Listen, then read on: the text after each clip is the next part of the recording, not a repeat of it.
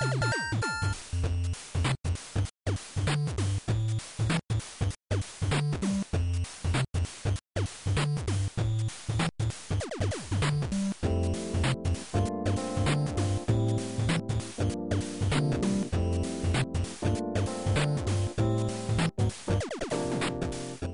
い、ファミリーステーション第92回です。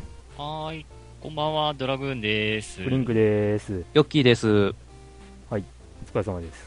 あ。ちょお疲れ様でいきなりお疲れ様です。はいえー今日は2015年の、えー2月の15日です。えーはい、はいもうもうもう2月15日？早いなうん。まあ、昨日がね、某イベントの日でしたが、あ皆さんー。はね、えーと、チョコレートなど、えーいただけたんでしょうかね。食されたんでしょうかね。送ったんでしょうかね。送ったんでしょうかね。うん。ちょっとときめも思い出しました。えーここには届いてないですよ。っていうか、うん、住所知らんつうに はい。ということで、あの、去年のこの頃っていうのが、ファミステが全然収録できないような、うんされてないような状態で、。うんで、ね、去年のゲーム大賞を取ったついでに取っていたような、えーね、ファミステファミコンアーカイブスとかを、あの、うんだましだまし配信していたりとかうんした時期だったんですが、えー結局その後、6ヶ月、7ヶ月空くというひどい、ひどい状態ではあったんですが、まあ今回はそういうこともなく、はい。えー無事こうやって収録を、えーしております。はいうんはい。まあ前回はね、ゲーム対象会で、ええまあ、あのー皆さん楽しんでいただけた様子で、えうんうーん。まあ、ツイッターのタイムラインでも、あの、感想を送っていただきましたし、はい。えーまあ、お便りでもいただいておりますので、えーはいえーでは今回はそういう感じの、えー通常会になります。はい。はーい。よろしくお願いします。よろしく。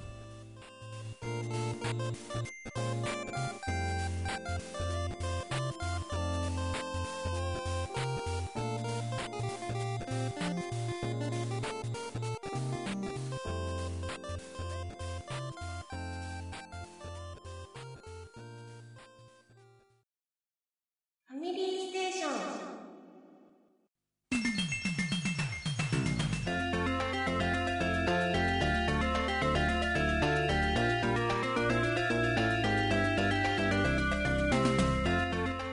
はい、はい。本編です。本編。はーい。はい。ということで、まあ、早速ですが、はい。えー前回のゲーム大賞から、えー今回までの間、はい。あーというか、年末からかな、うん。ゲーム大賞の時に特にね、うん。話してなかったですから、近況は話してなかったんで。はい、何をしていましたかのコーナーですが、はい。どうです？えー、あー関西旅行行きました。いつ？は1月の頭に、えーあのーフェリーに乗って、ほう、えっ、と、だから、現地で1泊、船で2泊って感じの、ああ、なるほど。うん行き帰りの船と現地か。はい。で、USJ に行ってきました。ああ、なるほどね。。なるほど、はいなるほど。で、いやあの、ハリポタのアトラクションっていうか、あまあ、はいはいはいはい施設できましたよね。えーはいむちゃくちゃ混んでました。ああ、まあ、でしょうな。はい。ったていうのも、えーちょうど3連休中に行ったっていうのもあるんですけど、うんうん。まあ、USJ 自体も相当混んでましたし、ハリポタの施設っていうか、うんエリアに入るにはまず、USJ 行ったら、まず、なんか、ハリポタのエリアに入るためのうん整理券をゲットしないといけないという。うんうん えーで、その整理券で指定された時間になるまでは、その USJ の中で他のアトラクションで遊んでたって感じなんですけど、ほどね。うんうん。エリア内にあの人が入りすぎないようにするわけね。そうそうそうそうそう、はいはい。入場制限みたいな感じで、で、いや、結局、ハリポタの、なんかあの、一番人気なあの、アトラクションが3時間待ちとか書いてたんで、もう結局もうハリポタエリアも入ったけども、風景を眺めるぐらいで、うんもう出ました。うんなるほどうね。ん。もうとにかく、待ち時間の短いアトラクションを数こなそうかなと。うんうんうん。うん。って感じで、まあ、なんか、バックドラフトとか、なんか、ジョーズとか、なんか、いろいろ、うんなるほあと、ジュラシックパークか。あうんうん。まあ、見て回ったりとかしたっていうのと、あとは、大阪城にも行ってきました。はいはい。あのー僕ら3人は修学旅行でええ、神戸、奈良、大阪って行きましたよね。行きましたね。で、大阪城も行きましたよね。大阪城って言ったかな？ん？なんか記憶にないな。あ、うっそ。定番コースかと思ってたけど。神戸には行った覚えあるんですけど、うん。うん。あれ？大阪城。えヨッキーも記憶ない？うん京都の記憶しかないんだよね。うん。へえー、本当 うん。ろくに見てないと思う、そこらへん。あー、多分大阪城はもう中入って登っただけだと思うんですけど、うん。うん。まあ、うちの奥さんがなんか大阪城行ったことがないっていうことで、じゃあまあ行ってみるかってことで行ったんですけど、うん。自分もまあ、中学の頃だったんで、中どんな感じだったかって全然覚えてなかったんですよ。うん。うん。で、まあ城って言うから、中はもうなんか、い木の床で、で、なんか畳とか、まあ、襖とか、そういう作りの建物かと思って行ったら、中はすごい近代的でした。城の内部。うん。まあ、あ、でもなんかエレベーターがあるとかそういう話を聞いた覚えがありますね。そうそうそうそうそう。うんエレベーターがあって、あのー下手したら、大分市役所内よりも綺麗でした。はあ。ほうほうほう。だからえなんもう、かそういうタイル張りみたいな感じなんですか？そうそう、もう普板通に張りとかじ。ゃなくて。うん、タイル。えまあ、外だけはね、ああ見えるけど、そりゃ、そう。中も、中も全部そんな 昔の作りやったらちょっといつまで持つかわかる。ー。う。うんん。まあ、だからそのギャップにショックを受けたっていうのはありますね。うん中学の時も多分こんな感じだったとは思うんですけど、全然覚えてないんですよね。登ったのは覚えてるぐらいで。おーうん。まあ、回収とかやってるだろうしね。うん。うんだから、結構外国人がなんかこう、観光で来てたんですよ。で、お城をバックにこう、なんか写真撮ってんの見か、見たんですけども、外国人の人入ったらショック受けるだろうなと。いやー、いや、まあ、そりゃそんなもんだっちゃ思うんじゃないの。うんいや、それか、お日本は、こんな昔から、こんな施設だったのか。違う。違う違う。さすがジャパンみたいな。そんなことはないか。えーっていう感じで、まあ、行ったっていうのと、あとはやっぱちょっと、フェリーの中のゲーセンを覗いてみたりとか、あしましたよ。あ、ん。フェリーは今でも、あの、ゲームコーナーあるけどね。うん、あるある。何年か前に神戸に行った時にはあれでしたね、そのフェリーの中にあったゲームコーナーでは、ミスタードリラーとかありましたけど、ああ、あったかもね。うん。自分が行ったら、タイムクライシス4、あああ、とかはいはいはい。うんと、えっ、と、メ、あ、メタルスラッグ4とか、メタルスラッグ。ええメタルスラッグはまあなんかどこにでもあるって感じもしなくもないんですが。あとパチスロパチンコ台が多かったです。あーと UFO キャッチャー。ううんんう。ん。あれはちょっと改改造するだけですぐね、転用できるからね。うんパチンコパチスロはね。で、行きと帰り船が違ったんですけども、やっぱあのー乗せてる、あ、あのーゲーム筐体もやっぱ違いましたね。ああ、そうだね。ええっていう感じで、まあ、中のゲームコーナーで遊んでる人たちは何人かやっぱいました。まあ、そうでしょうな。うん。暇を潰すっていう感じで、はい。っていう感じですね。と、あとはまあ PSO2 の話なんですけども、うん。うん。あの、スカイプ通話使いながらちょっと友達としてみました。ああ。えええいや、楽。まそりゃあ、そうでしょうよ。そら、そらチャット打たないで済むからね。うん。こんなに楽なんだって。ー、い今更っていう気もしなくもないんですけど。うん、ボでもイスチャットなかなか、うんう。ん。まあ、あの、360とかだったらもう、標準でそんな機能ついてからうん。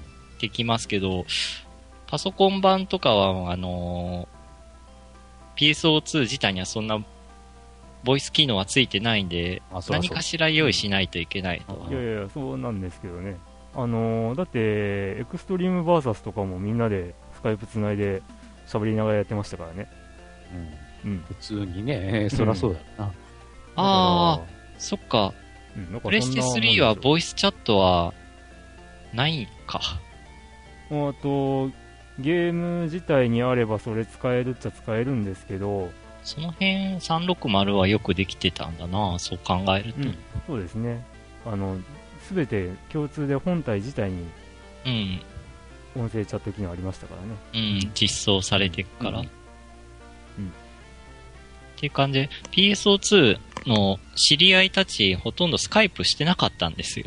はええアカウント自体持ってないあ。かったんで、あーなかなかこう、スカイプでプレイするっていうのがなかった、機会がなくて、うんうんうん今回友達にスカイプ入れてって頼んで、入れてや、初めてやったっていう感じですね。うんなるほええまあ、これからはそういうプレイが、あれですかね、定番化ですかね。あみんなでやるときは。いや、でも他の人はスカイプアカウント持ってないんで、結局はやっぱ、チャットですね。残念ながら。すごいよな。まあ、自分も昔リネージとかやってたけど、やっぱり、チャットを打ったり見ながらししながら、その、なんていうの？うんいろいろやるのは結構辛いよね。うんっていう感じと、あ、あとはあれですね。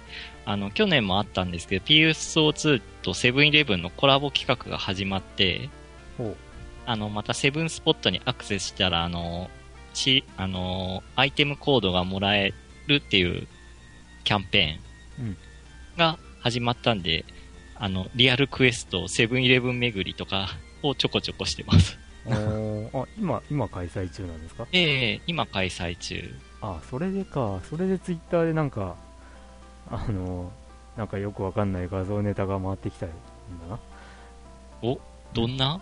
え、なんか、あのーこういうことをしてはいけませんみたいな写真が、ああ、はいはいはなんい。か、たとえ店員が可愛いからといって口説いてはいけませんとか、うんうん。こう、あの、可愛いからといって写真を撮ってはいけませんとか、看板を蹴ってはいけませんとか、そういう PSO2 内でやった、あの、動きで、あの、うんそのやってはいけない行為みたいなのを、こう、ね、うん。画像で上げてたっていうのが、ツイッターで回ってきましたけど。そうです。あのー PSO2 の中にセブンイレブンうんのお店が出店されてるんで、それを使って、え えリエあはあ、はあはあはうん。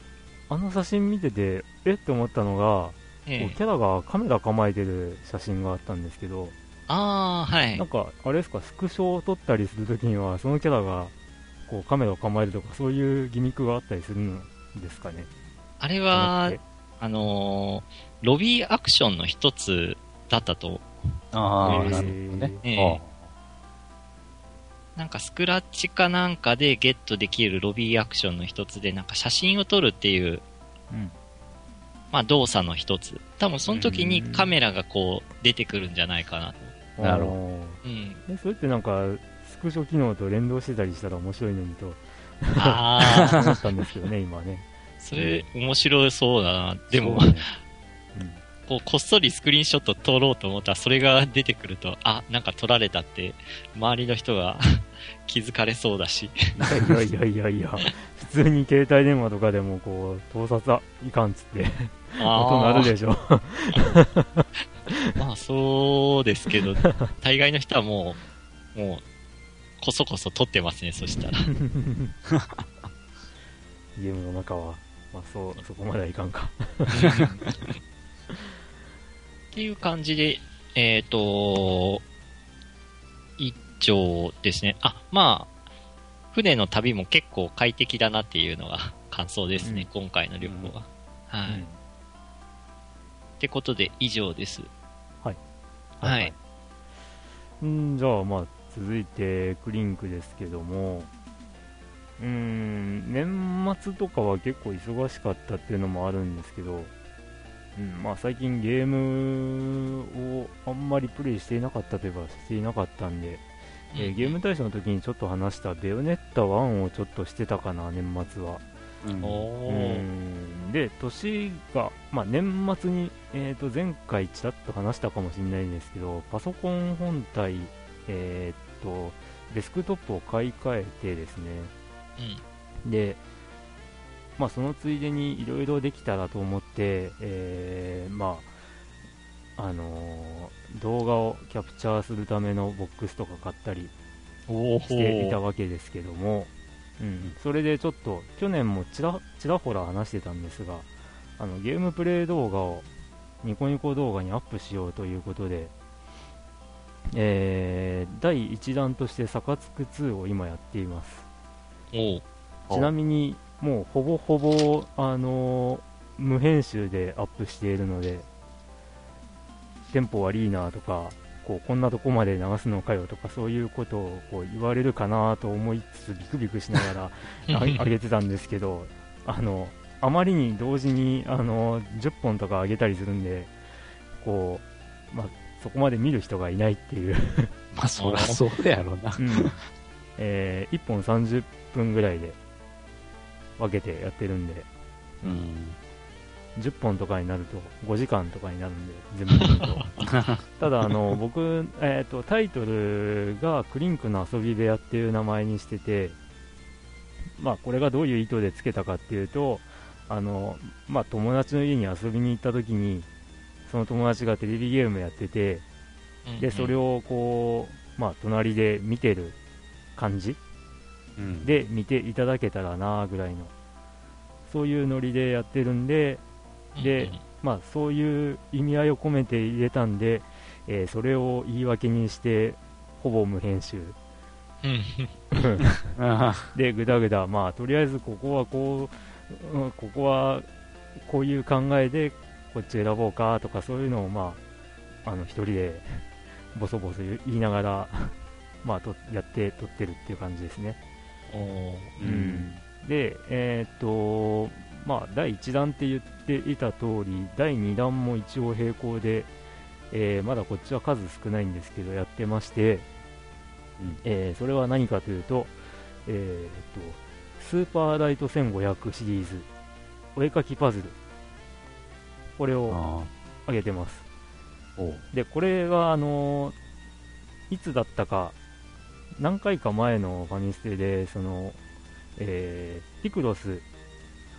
の説明とかこう聞いてもよくわかんないみたいなお便りがあったと思うんで、えーまあ少なくとも第1回目クリンクの遊び部屋002、えー SL1500、えーお絵かきパズルっていうのがあるんですけど、えーそれで一応、まあ、こういう考え方で塗っていきますっていう解説とかもしてるんで、まあ、興味があればニコニコ動画見れる方であれば、まあ、検索していただいて見ていただければなと、うん、そこでちょっと PS3 でも PS1 のゲームが遊べますよ。これこれこうやったら遊べますよっていうことも、えーちょっと説明していたりしています、うん、ちょっとその動画はなぜか訪れがしていて困ってたりするんですけど、へえまあそういうことをしていてですね、まあ今日も休みだったんで、ずいぶん長い間、サカスクやっていて、えーこの収録が終わった後も、ちょっと、あれなんですけどね、動画をバンバンあの切り分けて作んなきゃいけないんですけど、うん、まあ興味があれば、えー今後はですね、えーと、女神転生2とか、ウィザードリーとかもやっていこうと思ってまして、いやでついでに言えばあのえーっと極力はゲームのヒントとなるようなことは見ないで、えー見るとしたらあのニコニコ動画なんで、えーっとコメントつけてもらったことのみでやっていこうかなって思ってるシリーズなんで、うん。えーまあ、その中でサカツク2を選んだのは自分でも当たりだったかなって思うのが、うん。まあ、全然こあの全然というかほとんどコメントいただいてないんですけど、サカツク2の頃のうんサッカー選手ってほとんど知らないんですよ、僕。あうん、そこが面白くて、あの手探り感がすげえなって思って。あ。手探りね。で、ドイツが強いんじゃ、こら、みたいな。うん最近のあのサカツクだと、まあ、割と代表選手とか見てきてるから、うん。えーまだ引退してない選手も多くて、うんうん。であのだいぶあの何十人か知ってるなぐらいの勢いがあるんですけど、はあのサカツク2の頃って、本当知らない、あの代表になその頃代表に選出されていた選手ぐらいしか知らなくて、でやってたら、ね、なんかすんごい若いあの写真で、うん。えー中村俊輔とか出てきたりとか。あの中田英寿が出てきたりとか、うん、そうね。うーわー、わっけーとか思いながら、オッケー、オッケー、オッケー。うん、だって1997年、6年あのゲームですからね。そうね。うん、で、まあ、今、大分アバンツァーレっていうチーム作ってやってますけど、うんえっ、と、中村俊輔と、えっ、と、宮本宮本なんだっけな、名前忘れた。あ宮つえーディフェンダーの、そうそうそうそうそうそう、なんか、常様、常様って言われた、あの人かな。とか、えっ、と、あと、今日やった中で、えっ、と、なんだっけな、えっ、と、あ、名前はど忘れした。まあ、割と有名選手を獲得したんですけど、うん。ただ、あのね、とっととクリアして別のゲームに行こうと思っていたんですが、あのなんか3年連続ぐらいずっと J1、J、J、J1 というか J1 しかないんですけど、えっと、J リーグのあのファーストステージ、セカンドステージ、あの5位ばっかりで終わってて、5位？うん、なんかすごいくじけそうです、今。ああ、ビスマルクだ、ビスマルクを獲得。あー、なんか、懐かしい響き。うん。まあね、えっと、今は7年目に入ったのかな。うん。6年目のセカンドステージ、いや、5年目にかなり期待してたんですけど、うん。5年目はちょっと体制は整わんなって思っていて、じゃあ6年目のセカンドステージに期待をかけようって言って、うんえー今日6年目のファーストステージ、セカンドステージをやったんですけど、うんまあ、出花から2戦連続負けたりとかして、あーって、もう、もう、もう、その時点で、あの、テンション下がって、うん。まあ、そんな感じで遊んでます。お ということで、えー、と多分今年は新作ゲームはあんまりしないんじゃないかなっていう感じでなるほどね。そんなことやってる暇はないんだと。あーというかあの新作ゲームをやってもいいんですけどただあの、ね、プレイ動画としてアップするのはどうかなって思っちゃったりするんで、ね。最新だとね。うん。なんでまあ本当にプレイ動画ってすごいグレーゾーンというか、まあ、限りなく黒に近いグレーなんでしょうけど、うん。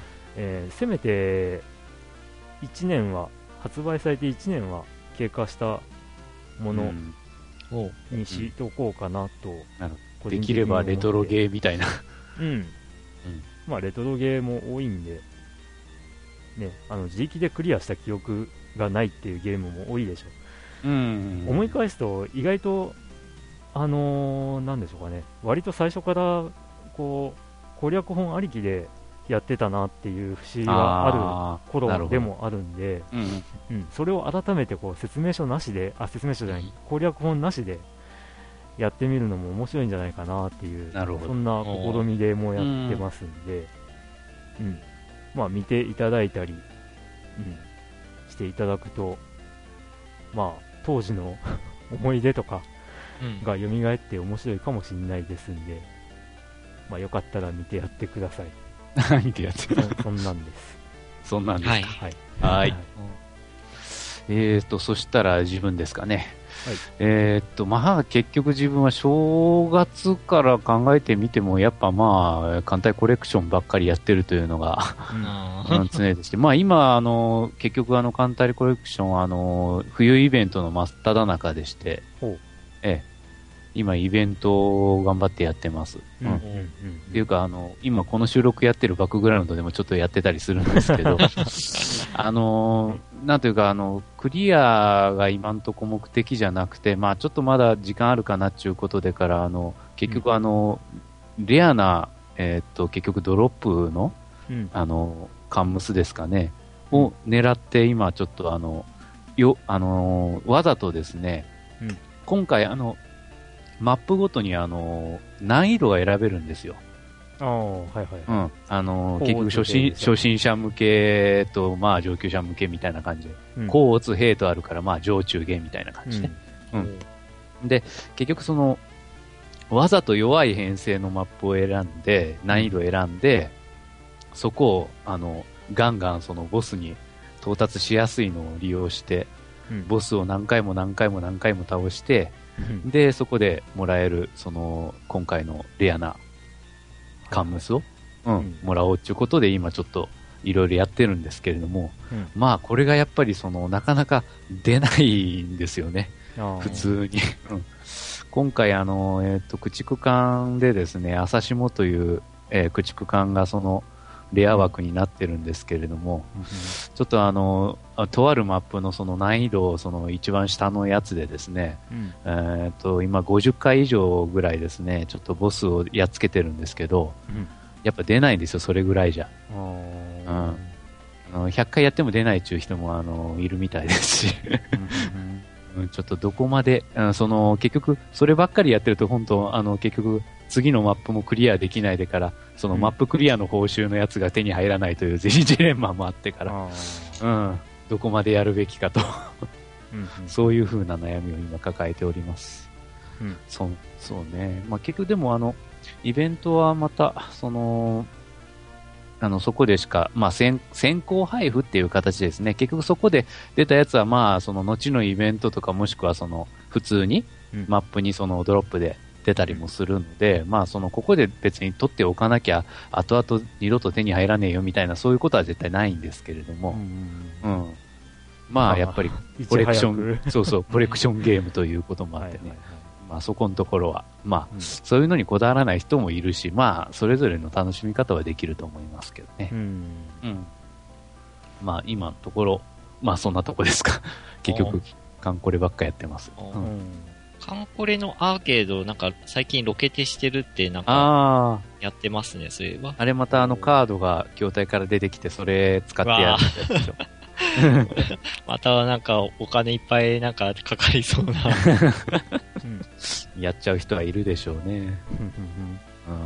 あそうそうそうそうん？あのーまあ、僕はススマホのこうクイズ魔法使いと黒猫のビズっていうのをやり続けてたんですけど、うん。まあ、あれなんですよね、あのーえー限定、えー期間限定イベントが、あの多くなりすぎて、めんどくさくなってたんですよ。うん。で、そんな時に、あのまあ、以前とかも話をちらっとしたことがあるんですが、んじゃめな本舗っていう、えー同人サークルさんが毎年やってる、まあ、ファミステゲーム大賞みたいな企画、えーゲーム放談、えー2014年ゲーム会議っていうあのページがあってですね、インターネット上で。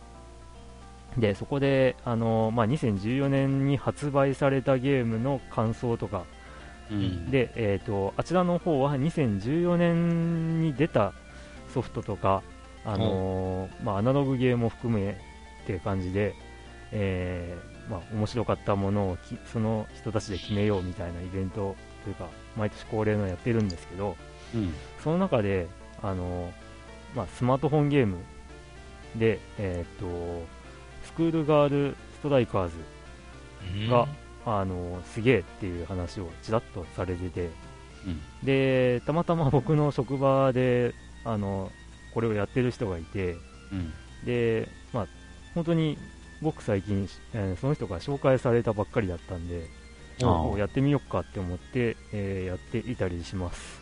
うんうん、これが本当になかなかすごくて、えー 3D モデリングされた、まあ、キャラクターがもう普通に滑らかに動いていてうん。うんうん。でそれでいてあんまりそのマシンスペックを必要としてないらしくて、うん、あの遅延とかもほとんどないし、うん、あのスマートフォンも発熱をあんまりしないという、うん、素晴らしい出来で。あー。まあ、あとね、えー、と JK 好きであれば、まあ楽しめるんじゃないかなと。うん。まあ、そんな感じです。なるほえーど。まあ、スマホでも、ブラウザでもね、そういうのが、ううんん、出てくるしな、本当うんなんか本当お手頃というか、どうしても、あの、無料ゲーっつったらあれだけどね、そういうのが増えてくるんだろうけどな。あでもね、このスクールガールストライカーズは、うんあれですよ、あのーまあ、キャラキャラが結構可愛いから、うん。あの好きになる人は結構、あのホイホイ課金してしまうかもしれない。ああ、そういうこと。えでついでに言うと、まだ僕始めたばっかりなんで、うんえー、とそういう気持ちになるんかもしれないんですけど、うんあの行動ポイントって、まあ、お決まりのごとうんくあるんですけど、はい。それが少ないんですよね。だから、あっという間にこうあの行動ポイントがなくなって、うん。えー待ち時間が長い、うんあそこはちょっと難点かなと。で逆にあの黒猫のウィズの方はその辺かなりあの緩くてこうやれることは多いんですけどうん。今度は向こうが提示してくるやれることやややってもいいよ的なものが多すぎて こなしきれないっていううーん。こうなんかあれですねあの飽きさせない工夫なんでしょうけど、う。うんん、かえってプレイヤーがくたびれるっていうそういうなんか妙なことになってるっていう、うん、あのワークスラジオのケンさんもねだいぶ前にワークスラジオ内でも話してましたけどね。あの黒猫のウィズが面白いって、うん。で最近ツイッターであのケンさんもやっぱりイベントが多すぎて疲れるっていうことを話してたんで、あやっぱみんな思うんだなって、う。ん。あまあ、そのあたりもうちょっと運営さんも考えた方がいいかもしれないですね。あ、そりゃわからん。うんはい。まあ、自分は以上ですね。はい。はい。という3名の近況でした。はい。はい。最新のゲームらしい最新のゲームが出てこないという。出てきません。全然出てきません。はい。まあああ、そっか、うんあの、最新のゲームじゃないけど、あの、自分はあの、うんなんちゅうか、毎年もう、恒例になってしまったのか、あの、うん。ゲーム福袋をああ、はいはいはい。例の店で、ええ。え、買うのが、いや、結構あの、なんちゅうか、今年あの、開店時刻ギリギリに行ったら、うん。あの、すでに二人ほど並んどってから、その人たち。まあしかも福袋の数があんまりなくてね。はいはいはい。えーうん。で、自分が手に取ったのは Wii、Wii U ソフト5本入り5000円ってやつだったんだけど。うんなぜそれを選んだという。持ってないのに。まあ、Wii U は持ってないけうん。ど。うん。あのー、ツイッター上であの、一応晒しましたけどね、5本とも。うんうんあの、Wii がね、あの、ジャストダンス2ってやつと、うんあと、ナイツ、星降る夜の物語。ガクガクブルブル。あと、Wii U が、ニュースーパーマリオブラザーズ U と、モンスターハンタートライジー HD バージョン。あ、モンハン？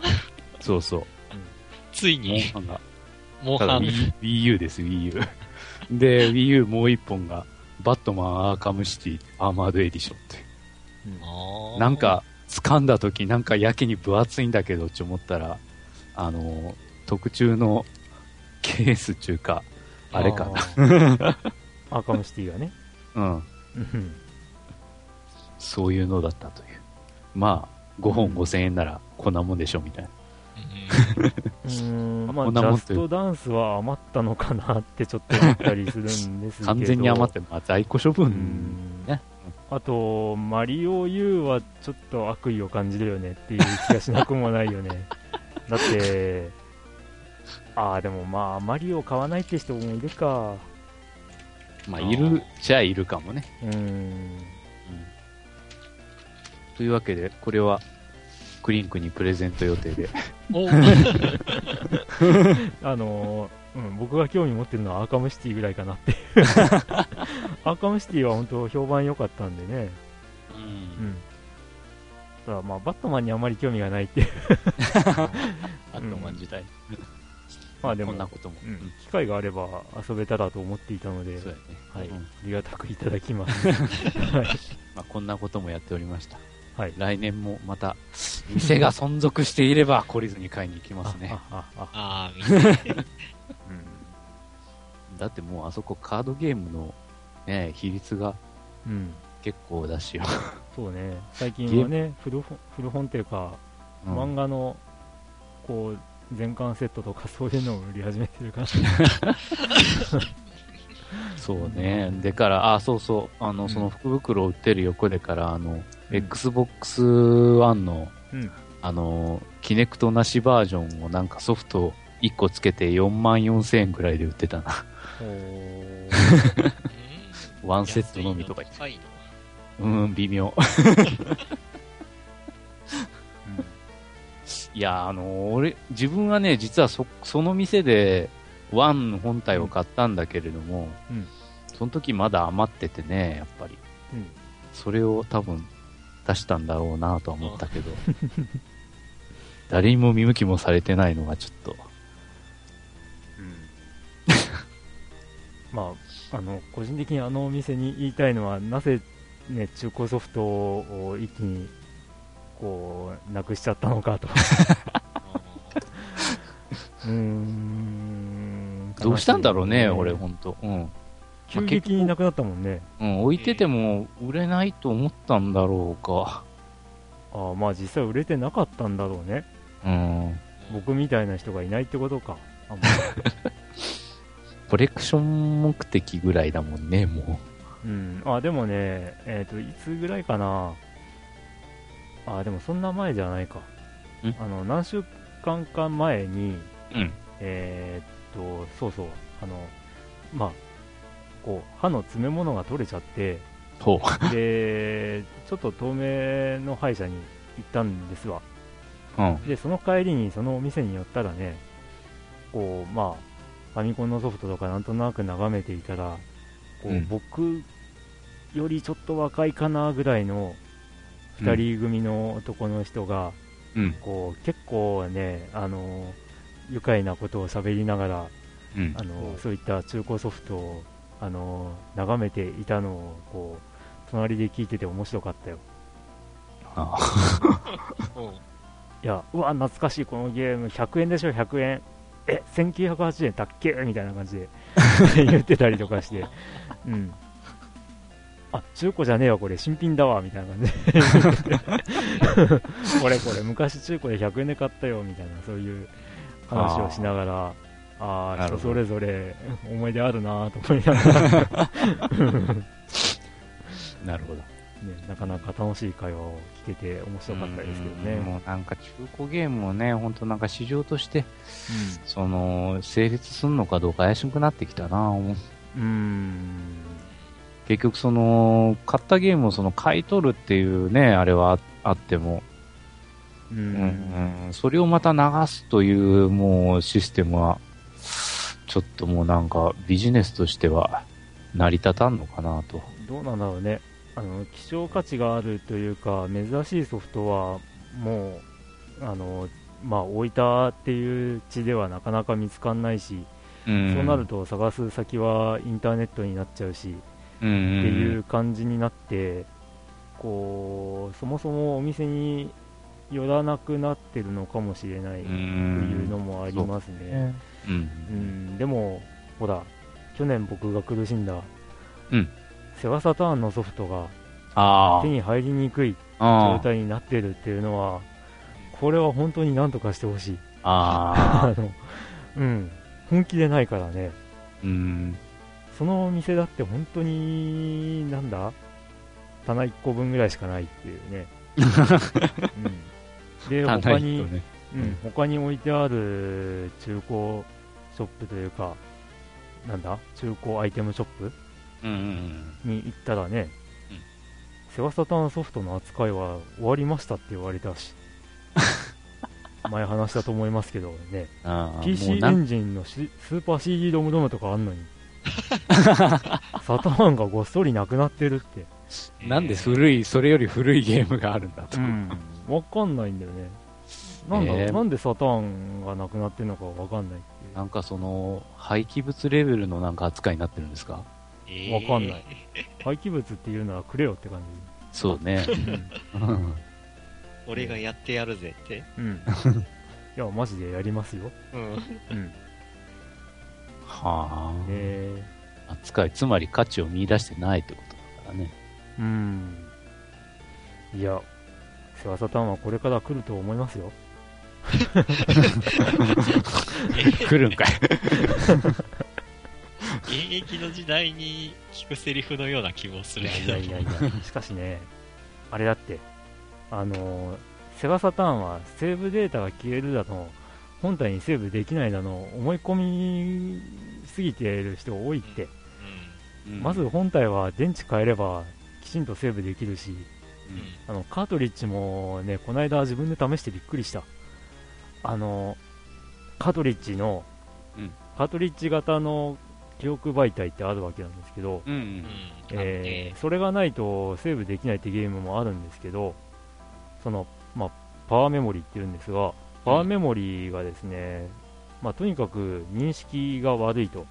ああ。まあ、勘違いされる人がよく言うのは消えるって言うんですけど、実は消えてなくて、全然消えないんだよね。あの端子がうまく接してないから、あのデータは中に入ってるんですけど、うまく読み込めてないだけで、実は差し直したりとかすると、ちゃんと読み込めたりするんですよね。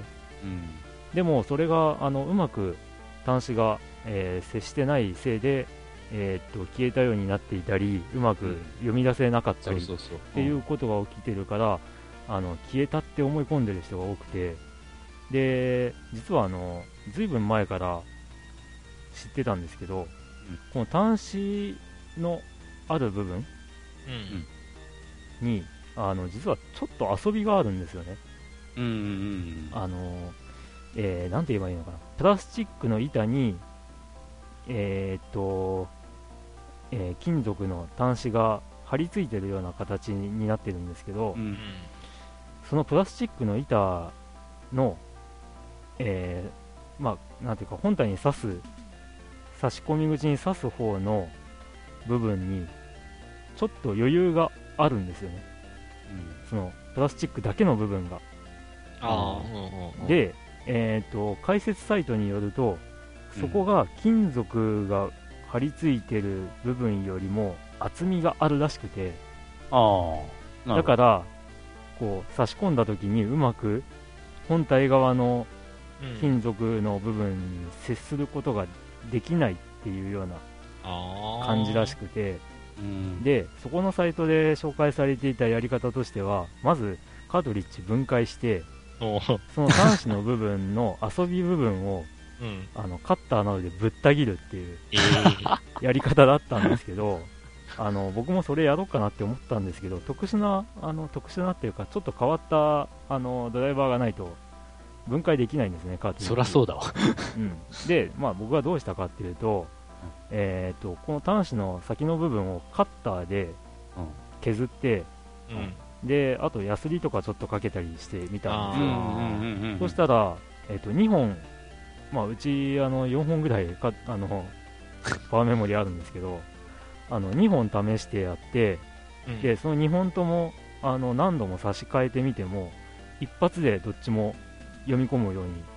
なるっていう。おうん、で、この間、この間っていうか、つい先日ですね、うんえー、と僕のツイッター上でも、サターンのパワーメモリーがもう死んでるからなーって言ってる人がいたんで、この話したら、意外とすぐやったらしくって、あ、復活したっつって、ーうん、あ今のうちにだから本体に移しとこうとかって、うん。うんあのー結局、あのーうんあの、中のデータが読めないからっつって、あの、勝手に消さないでしょ、データを。うん。うん。消えるもんじゃないからね。うんうん。うん。例えば、あのいや、まあ、うんそこでね、消えたと勘違いして初期化しちゃう人がいるんー、ああ、そういうこと。あああだからそうなると消えちゃうっていうね。まあ、そらそうだわな。うん あの、昔のカートリッジデータとかは、その、データが壊れてるっていう風にあの感じ取ると、あの、うん。そのまま消しちゃうっていう、自動的に？ああ、そういう仕組みを持ったやつもあったからね。例えばドラクエ3とか多分まんまそうだと思うんだけど。うん。あれなんか、あのー呪いがかかった音楽が鳴ってる間にうん。電源切ったら、切って差し直したら復活するっていう話も あるぐらいだからね。うん。あれ、鳴り終わって、冒険の書が消えましたってなったと時うん。に、あのー A ボタンかなんか押さない限りは消えてないらしいっていう話も聞いたんですけど、えー、うん。まあ本当かどうかわかんないけど、信じるか信じないかはあなた次第。都市伝説か？なんかあの、ちょっと中古の話から結構飛び火してしまったが。でね、うん。その辺が原因なんじゃないかなって思ってるんですよ、僕は。セガサターンのソフトがないっての。ない。だから、サターン本体にはもうデータセーブできないってことだし、ああ。あ、のカートリッジ型のあのセーブ媒体、まあ、パワーメモリうん。うあのこうこ故障するっていう、まあ、なんていうの？風風風潮じゃないけど、うん。あのなんていうの？あのそういう思思い込みで、ううん。ん。セガサターンの本体自体はもう売れないし、うん。うんあ。よってソフトも売れないっていうことで。中古市場から消えてるんじゃないのかっていう。うんあその少なくとも大分県内ではね、うん。うん、そんなことないよっていう。うんことを、まあ、言いたいためにこの話をしたんですけど、僕、ーうん。うん、他の県の人リスナーさんたち、なんか中古ショップ事情、なんかお便り欲しいですね。うん、うんサターンはいいゲーム機だよ。いや、マジにマジに。うんうん。多分い今のところ僕のゲーム人生の中で一番長く遊んでるゲーム機じゃないかな。あー。まあ、当然今も遊んでるわけですし、サカツク2でプレステ1よりもセガサターン。え、だってプレステ1僕は前も話してますけど、レイストームが出るまで買いませんでしたからね。あー。まずはサターン買いましたからね。あー自分はリッチレーサーのためにもう初期型買いましたからね。プレステ1は。うん。まあ、レイストームが出た頃も初期型だったんですけどね。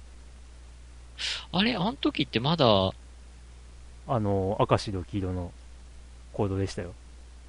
ええあ、本当うん。なんかもう、そんぐらいの時期はもうなんかこう、型番がい上がってる頃かなとか思ったんですけど。いやいやいやいや。僕が初めて買ったやつは赤白黄色のやつだったんで、っあ本体に端子がついてるパターン。はいあていうのも懐かしいけど、あ。うん。え、何それっていう人いそう。ああ、そっか。その後の方からあれですよね。専用のコネクトに変わうんって、うん本体側はうん。うん。懐かしいですけど。あ、アナログスティックが突き出したのもいつぐらいだっけな？あー、デュアルショック。うん。初期はついてなかったよなとかふと思い出して。初期はないですね。うん。説明書に、を見て、デュアルショックになっている頃なんじゃないですか？ああ。そっか。その頃のソフトを今持ってるかどうかですけど。うん。違うでしょ。うんうん。はい。V ラリー1とかは、あれだったかなデュアルショックじゃなかった気がするなおうあーでもいつ頃のゲームかがわからない。うん。まあそんな、はい。はい。なので、まあ、良ければ、大分県以外、もしくは大分市、別府市以外の方で、えー中古ゲームショップで、えーセガサターンのソフトがどのくらいあるかっていううん。話、伺いたいので、ぜひ送ってください。はい。えーあちなみに大分市や別府市でも、あのハードオフにはあります。少ないあですけど、うんうん。あ、うんうんうん。数少ないですけどあります。うん。ってなところで、はい。はい、すいません、はい長話になっちゃいました。近況報告でした。はい。では、えーはいお便り、お便りいきますかね。うん。まあ、はい長らくゲーム大賞のためにですね、あの、うんお便りが、まあ、1回分飛ばして、まあ、溜まっているという感じもあるんですけど、えーまあ、あの、皆さんも、こう、ね、慣れたもので、えーこの期間に送っても読まれないだろうなっていう 感じがあったのか、うん、意外と、あの、うん、ありがたい数になっております。投稿したこと忘れてる方もいそうですけども。まあ、去年の今ごとよりかはいいんじゃないですかね。うんそうやね。そうそうそう。去年はリアルにね、ツイッターでどんな内容を書いたか覚えてなかったって言われましたから。そりゃあ、1月とか2月に送ったのを、その6月とか7月に、うん、読まれてます高い時期ね。に読んでましたからね。はい、では、えっ、と、まずは猫やんさん。はい。えー、2014年の12月31日、大晦日にいただいているお便りです。はい、猫やんさん。人生初めてのお便りがすぐに読まれて、つい笑みがこぼれてみんなに報告した猫やんです。実は犬派というのは内緒ではないです。内緒ではない、ないのか。じゃない。えーはい、その興奮冷めやらぬ前に2通目のお便りを打っています。私の近況になるのですが、お近況報告のコーナーですよ。えーダビスタを諦め、ガンダムブレイカー2を買いました。うんおダビスタは3と DS をやり、えー非常に興味があったのですが、えー月に2本はゲーム買えない現状だったので、泣く泣く諦めました。うん。ガンダムブレイカーですが、非常に満足いってます。昔、お友人宅で読んだコミック、えープラモ京志郎を思い出し、えーまた、プラモが、えー家で作ることができない鬱憤を晴らすことができてます。うん。自分だけのガンプラが作れる。えー他の人が考えた、組み立てたガンプラを見ることができる。というだけでも十分満足できる作品です。えー中にはゲッターを作ってる人もっていう、これはゲーム大賞の時にも、えーリクさんお話しされてましたね。うん。うんえー来年は4月まで、えーゲームラッシュで、1月にはレジェンド・オブ・レガシー、えーテイルズ・オブ・ゼステリア、えー2月にドラゴンクエスト・ヒーローズ、えー4月に第3次スーパーロボット対戦 Z 天国編、えーそれから待ちに待ったサガの新作が発売されるのです。えー2015年が楽しみで仕方ないですね。えー、かっこ読まれる頃は2015年になっているだろうけど、はいやってます。えー皆さんも発売を心待ちにしているゲームはありますか？それでは今回はこの辺でゲーム大賞を楽しみにしています。ということで楽しんでいただけましたでしょうか？はい。ありがとうございます。心待ちにしているゲームは、さっきのあれからすると、多分あんまりないという。す。ああ。発売を心待ちにしてるって。発売？う、んえー？そこまで、そこまでのゲームあったっけ？みたいな。まあ、発売心待ちっていうかなんていうか、バーチャロン新作出てくんないかなっていうのは、期待込めて心待ちにしてますけどね。あうーん、どうなんですかね。なんか、セガの開発陣営がだいぶいろいろ変わってるっぽくて、うん、あなんかすごいことに、セガサターンあたりの頃のあのアーケードゲームも含むですけど、うん。なんか、かなり大パーツ的な存在になってるみたいな話を聞きますよ。で、なんでそういう話になってるかっていうと、あのプレステ2の、えー2にナイツが移植された時に、うん。うん。こう、企画書とか、あと、ププログラミングの原原か原原稿というか、自体が紛失してしまったらしくて、あなんかこう、全部手打ちで再現するとかいう途方もない作業をしたらしくて、で、それもなかなかうまくいかなかったりとか、ああそれとセガサターンどころじゃないのか、もっと前か、3DS の、あの、スペースハリアー 3D が。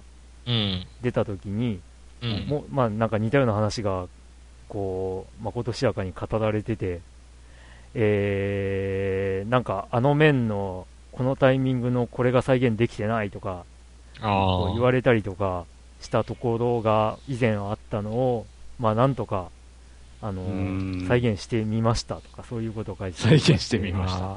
うん。再現してみました。だからなんかこう、あの頃とか作られたゲームって、なんだろう、今のスタッフたちにはなかなか再現しにくいとか、うん。うん、難しいソフトが多くなってたりとかして、そこから新作っていうのが作りにくい状態だったりするのかなと。思っちゃったりり。で、前話しましたよね。あの、セガって最近、あのー最近始まった新しいシリーズは面白いって聞くのに、うん。こう、移植とか、うん。あと続編になるとダメだなって話 した覚えがあるんですけど、続編ね。あナイツとかね、うんうん主にね、あの、ナイツとかね。あともうちょっと言えば、実はバーチャーもね、あんまりなんだよなっていう。あ。あバーチャーファイターもなんか4、5って微妙にこうあんまり知られてない感じがあるんですよね。うん。あ。3まではこうなんか、うん。ね、鈴木優さんがいうんた AM2 件が作ってたんですけど、なんか4あたりからその辺離れてるんですね、確か。ああ。そのせいだとは思わないんですけど、うん。なんかいまいち盛り上がりに欠けたなっていう。うん。まあ、生みの親がほとんど残ってないって感じなんですかね。かもしれないんですけど、うん上司としていないっていうか、うん。みんな社外に行ってしまって、聞こうにも聞けない状況とか。一時期分社化しまくってたんですよね。うん。でねで、何かをきっかけにまたそれを呼び戻すっていうことがあったんですけど、あその時に戻らなかったスタッフも多かったのかもしれないとかあ。も思ったりするんですけど、まあね。うんあと、まあ、個人的にバーチャロンは、あの、もしかすると、今新しく作ろうと思ったらどういう風に作るかっていうのをすごい悩んで結局やめたってなってるんじゃないかなっていう気もしまあ、ます。確かにな。1対1のつ次がフォースの 2on2。うん。マーズはちょっとあれでしたけど。うーん。あのーそこですよね。フォースになった時に離れた人もやっぱりいるわけですよね。あーまあ僕もそうだったっちゃそうだったんですけど、うん。まあ僕はフォースはなんと、うん、食いついて、食いついてたって言ったら変ですけど、好きでやってましたけど、うん、だからそこからの続編ってなると、うん。どっちを取るべきかっていう選択もあるでしょうし、うん。うん実際、オラタンとか、あの、オペレーションムーンゲートがダウンロード販売されてだいぶ売れたっていう話もあありましたけど、うん。うん。だからそっちを待ち望んでる層っていうのも、ある程度はいるわけで、うん。かといって、フォース人気もやっぱり高かったんで、どっちか一つを取るってなるのはかなり難しい選択になるんじゃないかなっていう。うん。じゃあ、結局、作んなくていいんじゃねっていう結論に至ってるんじゃないかなっていう気がする。うん。とりあえずね、360に出したしっていう。っ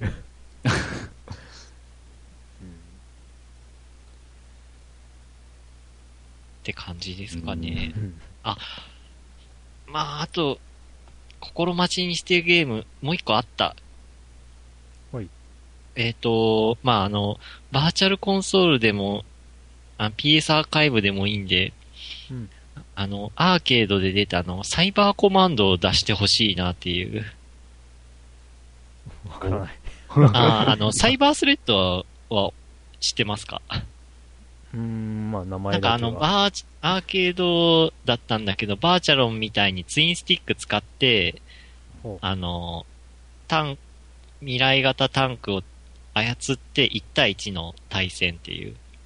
うん、うん、うん、うん。で、サイバースレッドはプレステ1で、あのー移植されたんですけども、サイバーコマンドだけが何にも移植されてなくて、うん。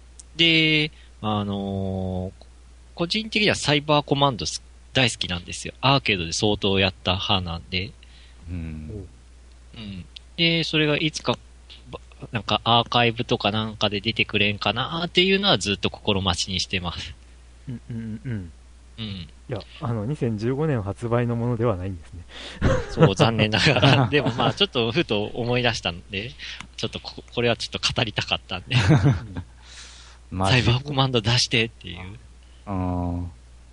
そうやね。まあ自分が、あと、まあシリーズもので一つ期待してるといえばやっぱペルソナ5かな。少しずつ今情報が出てきてるけど。うん。うん。なんか微妙に3、4と違って、うん。なんか、2ぐらいのうん雰囲気そうそうそうっぽいみたいな話を聞きましたけど。あの、3、4だとあの敵があのシャドウって言ってね、異形のもんだったんだけど、なんか悪魔と戦ってるみたいなね、あの、おあれが出てるし、ううんがうん。そこんとこどうなってんのかなっていう気はするけどね。え、ちょっと待って。3、4触れてないけど、うん。え、敵はシャドウって、ペルペルソナってさ、うん。ちょちょっと待てよ。3、4、ま、全く触れていないんで何とも言えないんだけどさ、うん。1と2とか、あと、まあ、もっと言えば、IF? うん。女神転生 IF? 新女神転生 IF か。うんの時とかって、ペルソナって、こう、主人公の守護霊みたいな、感じでまあ、うんで、。それが戦うっていう、まあうんなんだ、あの、ペルソナシリーズになったら、もう、あの、ジョジョのスタンドみたいな感じだっ。たんだけど、それって、あの、3、4では、こう、何実在じゃないけど、悪魔とかではなかったの？あ、やから、その、ペルソナのモチーフは悪魔なんだけど、うんうん。うん、やけど、敵その、敵は悪魔ではないって感じ？敵がね、その、悪悪魔、今までその出てきた悪魔っていうやつではなくて、うん。その、うんなんつったらいいんかな。まあそういう、その悪魔みたいなやつももちろんいたんだけれども、うん。うん。結局その、あのー結局倒す、うんその、なんちゅうかな、やっぱ対象として、うん。なんか少し悪魔ともちょっと違うというか、う。そういうふうな感じで。ただし、ただし、その、1と2はまたその、システムが全然違ってて、結局、1と2はその悪魔と戦って、まあ戦ったり交渉したりして、うんあのー結局その、タロットカードか。うんああいうのを手に入れて、それでいろいろするというのがあったのね。だけど3と4はまたちょっとそこら辺が少しシステムが違ったもんで。うん。うたで、だ5、うんなんだ、僕があの、5のデモ映像を見た感じだと、うん。なんだろうな、あの、うーん、3、4触れてないけど、どういうものかを知っ、まあなんとなくビジュアルは知ってるっていう身からすると、うん。うん。うんまあなんかおしゃれっぽい映像とか。そういうのを見ると、いや、まあ3、4っぽいんじゃないって思ったりしたんですけど、あうん、となると、なるほどね3、4っぽい、ああいうおおしゃれな雰囲気を持ちつつ、あ。うん。えー、と敵が悪魔になってるとか、そういうそうそうそ感じになってるのかなっていうう。う。ん。っていうふうには思うんだよね。うんうん。だからちょっとう、どう、うん、どういうふうになってるのかは楽しみやけど。うん、2015年発売？うーん、わからない。僕はあの2015年発売で期待しているといえば、もう一応、えー Wii U で出るスプラトゥーンがうん楽しみですね、なるほぐらいですかね。ど。ぐらいです。スプラトゥーンと言われてもピンとこない人がいるかもしれないですけど、うんえーイカのゲームですって言ったらピンとくる人がいるかもしれない。イカ。イカ。あ、イカ。いいか。あれ？ザグーンさんは全然情報知れてないな。はい。あースプラトゥーン。えっ、と、去年の E3 かな？で初めて発表されたんですけどね。うん。あのー、任天堂が。本腰を入れて作った、えーえーなんだ？FPS えー、FPS? イカ主人公はイカでえーっとまあ炭というかペンキを塗ったくって陣地取りをするっていうそういうゲームです。今、写真、画像を見たんですけど、そのコンセプトちょっと聞いたときに、ジェットセットラジオとかふと思ったんですけどね。ジェットセットラジオを僕はプレイしていないのでわかんないけど、うんじゃなくて多分多分それイイメージしてるものとはだいぶ違うと思いますねあ、そうなんですねフ。ィールドをどれだけ自分の色に塗ったくったかうん。が勝負うん。敵チームとこっちチームでうんうん。で、えーっと自分の色が青だった場合うん。青で塗られたフィールドはあのイカになってそのその床の中を走れるみたいな。感じ、というのかな、うん、高速移動ができるみたいなうん。感じなんですけど、うん、まあこれがだいぶ楽しそうです。おー。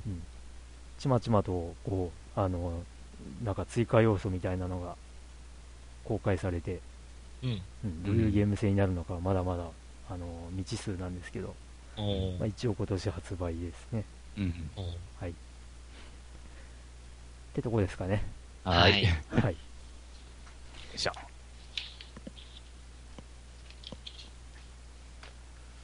えーと、続いて、ネオンさん。はいはい。はいえー初投稿になります。最近聞き始め、通勤中に、お風呂中に、子守歌に、もちろんゲーム中も聞きながら、うん過去文を消化に必死。必死大変お世話になっています。うん僕は1984年早生まれ、今年で31歳の実家暮らしの、実家暮らしの一応エンジニアををなりわいとしていますはい。そう、ファミコンと同級生な私ですうん。幼少期、おじが古本屋を営んでおりました。当時、ゲームの買い取りの主流は古本屋。中古のゲームを存分に遊んだ僕は、ゲームに関しては飽き性、浮気性、流行に鈍感、マイナーゲームに詳しいおっさんホイホイになりました。サンホイホイになりましたってなんだろう。そんな僕にとって、はい、いやいや。そんな僕にとって、はい。え、いやおおおっさんホイホイじゃなくておっさんでいいんじゃないかな。うん、はい。ですね。失礼。はい。そんな僕にとってファミステは懐かしい話から最近のゲームまで話題にされているファミステが心地よく耳に入ってきます。初投稿で質問、お許しいただきたいのですが、皆さんは据え置きハードでゲームをプレイされる時のテレビ、ディスプレイの大きさ、画素数などはどういったものを使用されていますか？プレステ3を購入した際に1080にこだわった僕は40型を購入したのですが、5年ほど経過した今、部屋の大きさの割に大きく疲れを感じているように思います。最近は40型以下でも、えー8 1080万画素が表現できることから小さなものに置き換えようと検討中です。PS3、4、トルネ、ナスネがあれば、チューナーなしでも十分なので、3D なども検討中。皆さんの意見を頂戴したいです。それではまだまだ寒いですが、体調に留意なさってお過ごしください。次の収録が春でなければコメント、春に、でなければのコメントになりますが、てててってことで、ありがとうございますありがとう。ございますテレビ。テレビね。え、自分はどうだった？あ、そっか、自分も40か。ほううちは37インチなんですけど、うんテレビとソファーが結構離れてるんで、逆に大きいテレビが欲しいなって思ったことはあります。ううんうん、なるほどね。なんか距離次第じゃないのかなそうね、距離次第だと思うね。うん。まあ、これを読んでですね、うんで、まあ、うちのテレビどうかなって思ってみたんですけど、うん。まあ、調べてみると、うんえーまあ、今使ってるのは、えー37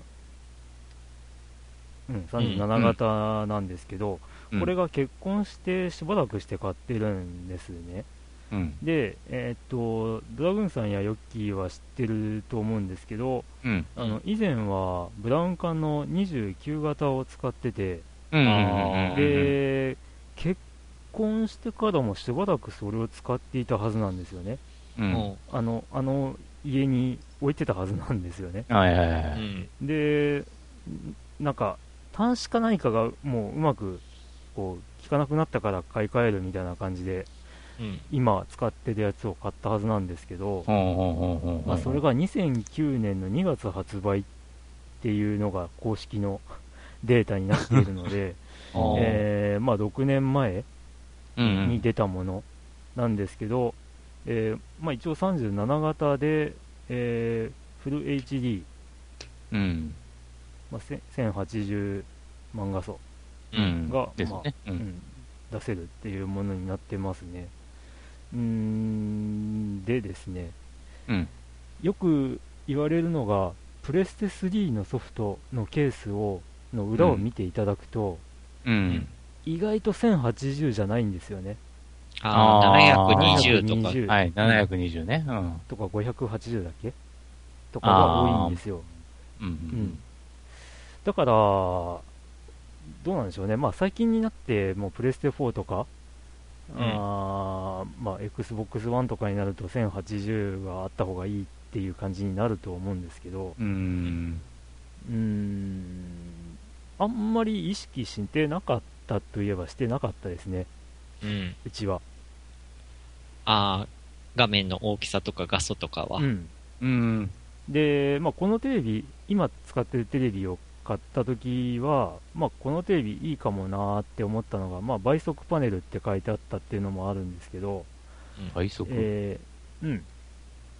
あの、液晶テレビは、あの、パネルが、あの、動きに、あの、強い倍速パネルとそうでないパネルうってのがあって、ん。うん、でゲームとかするにはやっぱり倍速パネルとかがいいなと思ってあのうん。多分今の、えー、とテレビ、うん。あの職場とかでも見ててもあの、うん。倍速になってないやつでもちゃんと動きに強いんですけどうん。ひどいやつだと、えー10年ぐらい前のテレビだと、えー倍速になってないやつって、なんていうのかな、えー、とカメラ固定でうん。人がこう走ってるシーンとか撮影してる場面とかあるじゃないですか。うん。ううん。ん。こう、走って背景が後ろに流れていくみたいな。う。うんん。で、その時の人がこう、走、走ってますよっていう感じで、こう、体を左右に振ってる、その、うん。あの、振ってるのがすごい残像残るっていう。ああ。そのくらいね、あの、液晶テレビ、質が良くなくて、うん。うん、まあ、あの、今使ってるやつはそういうことないんで、うん。うん。うん、いいんですけど、まあ、そういうのを見たりとかしてると、まあ、倍速パネルがいいなって、まあ、うちの父が昔買ってたやつが倍速じゃなくてそういう状態だったんで、うん。倍速パネルがいいなっていうので、えー、とこれがいいかもって思ったんですけど、うん。あのーちょっとお値段高いかなって思ったんですよ。うん。まあ、そこでうちの奥様が、まあ、どうせ買うなら長年使うもんだろうし、あの一番気に入ったやつ買いなよっていう話で、うん。じゃあこれって言って買ったやつですね。なるほど。うん、で、それがそのあの、世界の亀山モデル。そうそうです、そうです。世界の中の思い出うんアクオスですね。あ、うんうちも亀山で、うんうん、アクオス。で、亀山モデルのアクオス何が良かったかって、HDMI の端子とか、うん D 端子のとかが、かなり数ついてるんですよ。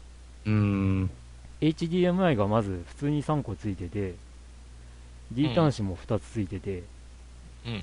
で、AV 入力が3つついてて、おっていうう、うんん。で、今思えばこれすごい大正解だったなっていう。ああ、最新なゲームからファミコン、あそうそうそうそうスーファミコンとか 全部対応聞くなっていう。の、うんなるほど。最近のものは、あの、AV 入力はい、まあ、1個しかなかったり、HDMI も1個しかなかったりっていう、割とシンプルに作られてたりとか。あと、2年ぐらい前のモデルになると、あの、AV 入力がないとか、そういうモデルもあったんですよ。もう捨ててるね。うん。コンポジット端子がないっていうこそうとね。そうそうそう。うんう赤、白、黄色。そうそうそうそうそうそうそうん。だから、いや、マジでこれ買って正解だったなって、あの、このお便りで、あの、どういう理由で選んだかなって、こう思い返したときに、うん。あ、こういう理由もあったかもなって、当時自分が選んだ理由としては、なるほど。こういった理由もあったかもなって思ったりしました。かもなと。うんちなみに 3D なんですけど、うんえっ、と、以前、大分でイベントをやったときに、うん。僕が持って行ったテレビ、3D 対応だったわけですけど、うん。うん。あの、どうでしょうね。えっと、3D 対応のゲームとか、3D 対応の映画とかがお好きであれば、えー、あっていいと思います。最近 3D 対応のゲームってある？なんかこグランツーリスモ以降全然聞いた覚えがなくて。え、グランツーリスモ、まあ、前のイベントに持って行ったのは5。うん。で、6は最初対応してなくて、うんアップデートで対応しましたね。う。うんん。えー、それ以外はどうかわかんないんですけど、うん。うん。まあ、あの映画とかの技術も割と進歩してて、うん。昔はいかにも 3D にしますって感じの映像だったり。まあ昔って言ってもハリー・ポッターの最終作とかね、あここって 3D にしたかったんだろうなっていうようなシーンが、あの、あるんですよ、結構。うん。ところが、あの、ホビットとかね、えーまあ見てみると、うん。あの、わ、このシーン 3D で見たら迫力あるだろうなっていう感じのシーンがあって、あ。うん。で、まあ僕はブルーレイ 3D も持ってるんですけど、うん。で、あの 3D で見ると案の定、はすげえなって思うっていう、ああ。そんな作りになってるんで、うん。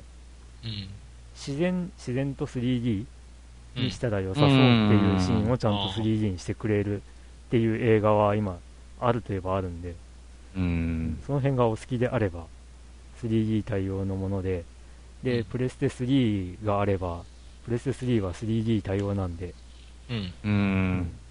見れますよという、そんな感じですか。うん、で、37型で僕は十分っていうか、画面の大きさは昔は大きければいいかなって思って、さっき言った、あのーブラウン管の29型を買ったんですけど、うん。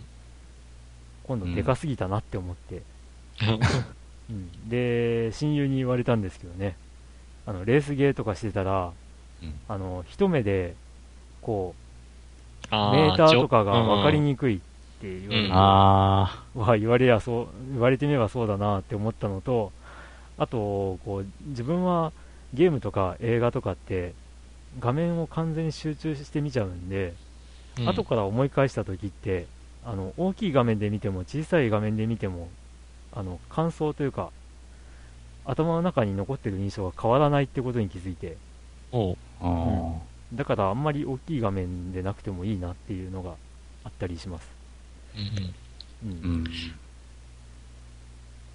でまあ最近ねまあそういう仕事をしているので知っているんですけど えーっと実はですね37型っていうものがないんですよ。うん。32型の次が40型かな？うん。あ。ああ。になっちゃうっていう。あうん。だからまあそうですね。あの売り場とかで見てこの大きさだって思ったものでいいとは思うんですが。ーうん。少なくとも今このタイミングで買おうと思うと、えー僕やドラグーンさんが使っているような37型っていう、あのーもしかしたら、えーネオンさんがちょうどいいと思うかもしれない大きさうん。うんのものはないかもしれない。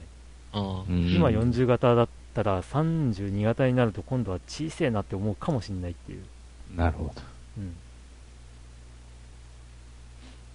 で、ユッキー先生40型でどうなんです？ん？いや、別にまあ、こうというあれはないけど、今、そのレースゲームやってて、まあ、良かったなっちゅうは思うけどね。うんああそんなにまあ、遠くない、うん。あの、感じでから、本当なんか、あの、普通になんか、うん車の、ね、フロントと同じぐらいの距離離れたとこに、はいはいはい、はい。パイロットのビューじゃないですけあど、ーそういうのがバーンってあって、うんうん。結構、あの、ふやっぱり車、運転してるなっていう感覚が得られるので、うんうんうん別にこれ以上大きくてもしょうがないなとは思ってる。うん。うんいや、気合が入ってる人はそこに、あの、もう2台液晶テレビを追加して、あのああ、3サ画面。ラウンドか。ええ3画面でやるっていうね。すごいよね。うん。えー、なんだっけ？ん？フォーミュラ、F、F、F、なんだっけ？あれ、フェラーリ F、ああ、F40 だっけ？F、F355 チャレンジだったっけ？あああ、セガなアーケードのレースゲーム。ありましたが、それも3画面でしたね。うんうん。あ、F355 チャレンジやってた。はい。そっかそっか。まあ、モニターと座る位置の距離次第かなっていうのもあるんで、うん。うんそれを測って店頭で見比べ、その距離で見て判断されるのがいいんじゃないかなと、うん。そうね。もう一つかなと、うん。はい。です。はい。はい。ってことで、ありがとうございます。はい。えーと、それでは次のお便りですけど、えーと、ケリーさんですね。はい。はい。え皆さんおはようございます。えーファミステファミコンアーカイブスイエーイで、えーで、藤子不二雄作品について話されていましたが、はいどっちが A 作品、F 作品と話されていましたので、うん藤子ファンとしてはちゃんと整理していただきたいと 思い、法的にメールさせてもらいますした。いません。はい。ありがとうございます。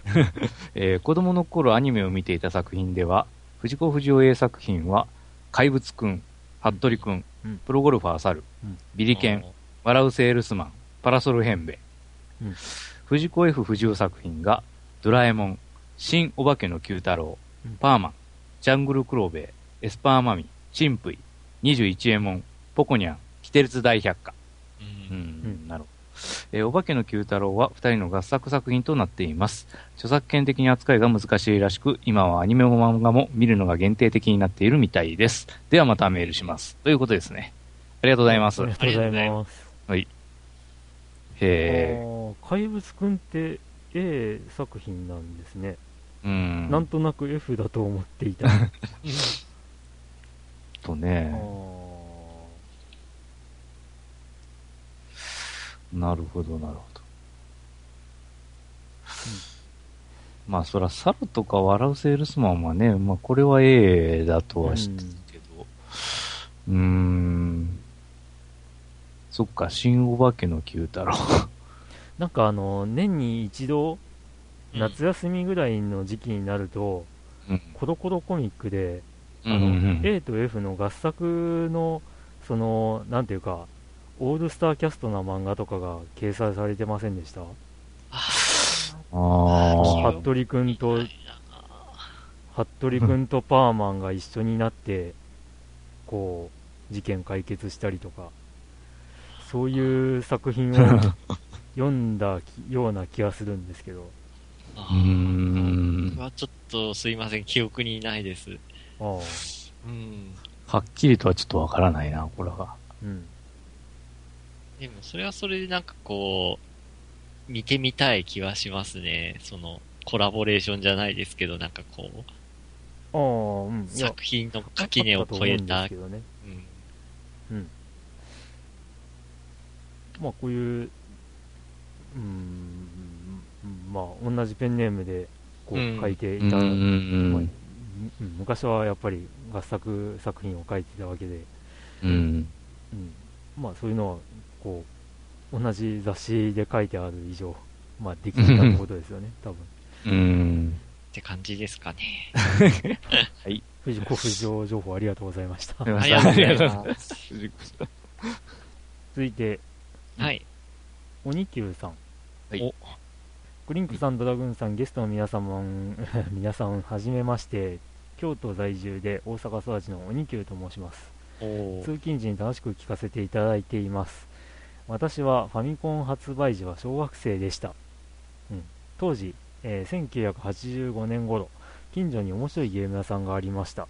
うんそこは駄菓子屋さんのようなゲームセンターのような感じで、えー店内に入るときに、にえー前金でいくらか払い、ゲームソフトを借りて店内に入り、ファミコン、メガドライブ、X6 万8000を遊べるゲーム屋さんがありました。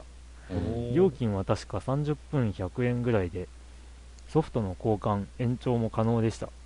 こんなお店、皆さんの周りにもありましたでしょうか？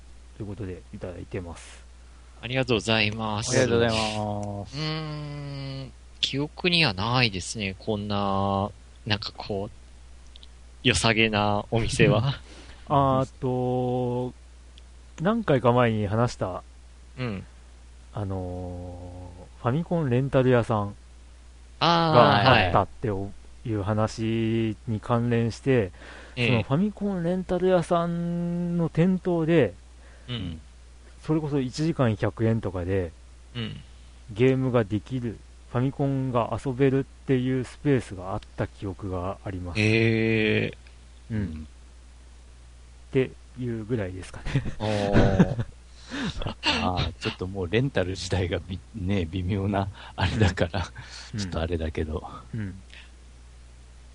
僕は、まあ、に、前にも話したと思うんですけど、似た、その延長上かわかんないんですけど、ねファミコンソフトがコピーできる機械が置いてある、なんかゲーム屋さんはありましたけどね。うん。そんぐらいですかね。まあ、ファミコンをコピーできるっていうのは、あの、ファミ通とかでも広告が載ってた記憶もあるんですようね。ん。う。うんまあ、全然受けなかったといえば受けなかったんですけど。うんまあ、それか何かしら陰で、こう、ね、握りつぶされたのかもしれないですけど。まあ、やばすぎるものであることは間違いない、ねうん。うん。まあそれで言うとな、レンタルもまあ、うん、なんちゅうか、認めてはいなかったしね、うん絶対。うん。まあ、あとね、こう、ゲームができる居酒屋さんとか、そういうのあがー。一時期、うん。こう、流行りそうだったんですけど、うん。えーまあ、番外編でもお話があった通り、うあのデジタル系のゲームでそういう遊べますよ的なお店はちょっと、まあ、やらないでほしいっていうような 通達がこう下ったみたいで、うん。ただ大分にあるっぽいんですよねバーで、うんバーがんうんえーあるらしいですうん。行ったことないのでわからないですけど まあ行上司のってみたいんですけどね。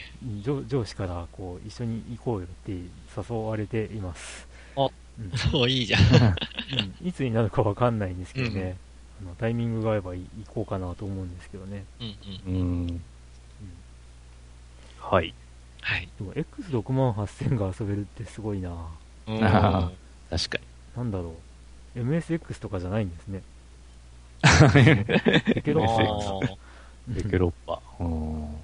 まあ確かに、X6 万8000はなんか、アーケードゲームの移植が充実してたような気がしますけどね。へーうん。僕の印象はアリスソフトしかあ、そうなんですね。うん。わかる人だけわかってください。はい。はい。は い、ありがとうございます。ありがとうございます。えーと、続いて、佐藤さん。はい。佐藤です。ゲーム大賞会を拝聴しました。やっぱりオンリーワンのランキング楽しいですね。来年も参加させていただきます。はい、お願いします。さて、最近すっかり出張のお供になった PS2 ですが、し正月に2000円で PS2 福袋を購入し、新たに10本ソフトを入手しました。かっこ、バウンサー2本目ゲット。その袋の中にゼロ、かっこ和風ホラーがあり、うん出張先のホテルでプレイしました。ちなみに、サイレントヒルなどのホラーゲームは好きで遊んでいましたが、ゼロは幽霊。ゾンビは大丈夫ですが、幽霊はダメです。ほ一人で部屋で、おという声が出ました。新作が出てるので、急に Wii U が気になりました。うんゲーム対象でベヨネータ2も上位だったしなぁ。っていうことで、あはいありがとうございます。ありありがとうございます。あー PS2、あ、そっか、あの、薄、薄小さ薄小さい PS2 をうん。うん出張に持ってってるってことですね。そうそうそうそうそう。ううんん。いいなぁいや、薄型の PS2、う前も話しましたが、欲しいんですよ、あうん非常に。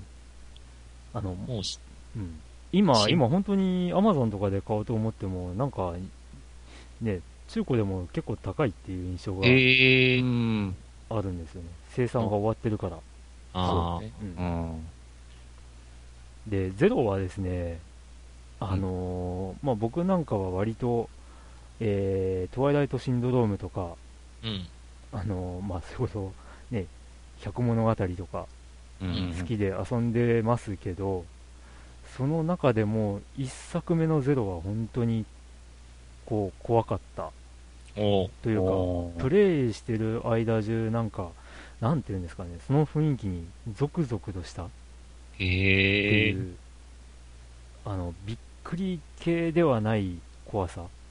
ああ。なんか、その、うんそその雰囲気が怖いっていう感じのうん怖さを味わわさせられたゲームで、で、まあ、1はかなりいろんな部分が親切だったりして、あのーいい、非常にいいゲームでした。う。うんうんただ、その続編の2が僕にはちょっと合わないって話を前も何度かしてますけども。えーまあ、ゼロの最新作、Wii U で出てますね。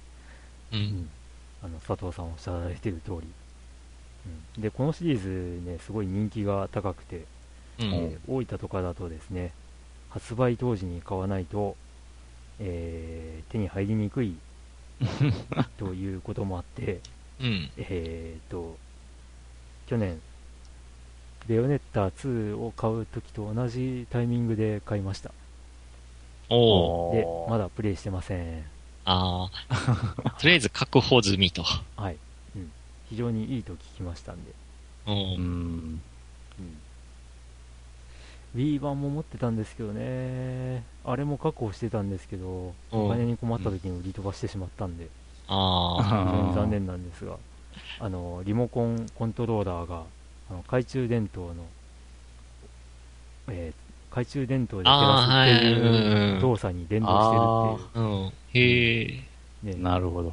とてもいいギミックだと思ってうん。体験したかったんですけど、体験する前に手放してしまってます。あで、それを、ね、買い戻すのに一苦労ですよ。うーん。なるほど。まあ、そっか、うんゼロか。Wii U、うん、そうですね、ビオネッタ2は、あのー ゲーム対象会でリクさんが、うん。うん。まあ、ベヨベヨ2のために Wii U 買うのもなーっていう話をしてましたけど、うんうん。えー、とさっきも話に出した、んじゃめな本舗さんのゲーム放談うん。では、えー、とベヨネッタ2のために Wii U 本体買うのもありですって書いてました。まあ、それぐらいのゲームということね。うん。なるほど。なので、まあぜひうん、どうしても気になるようでしたら、うん。Wii U 手に入れてみるのもいいんじゃないでしょうか。はい。ということでありがとうございはい、ます。ありがとうございますはい。えーっと、それではお次は、えー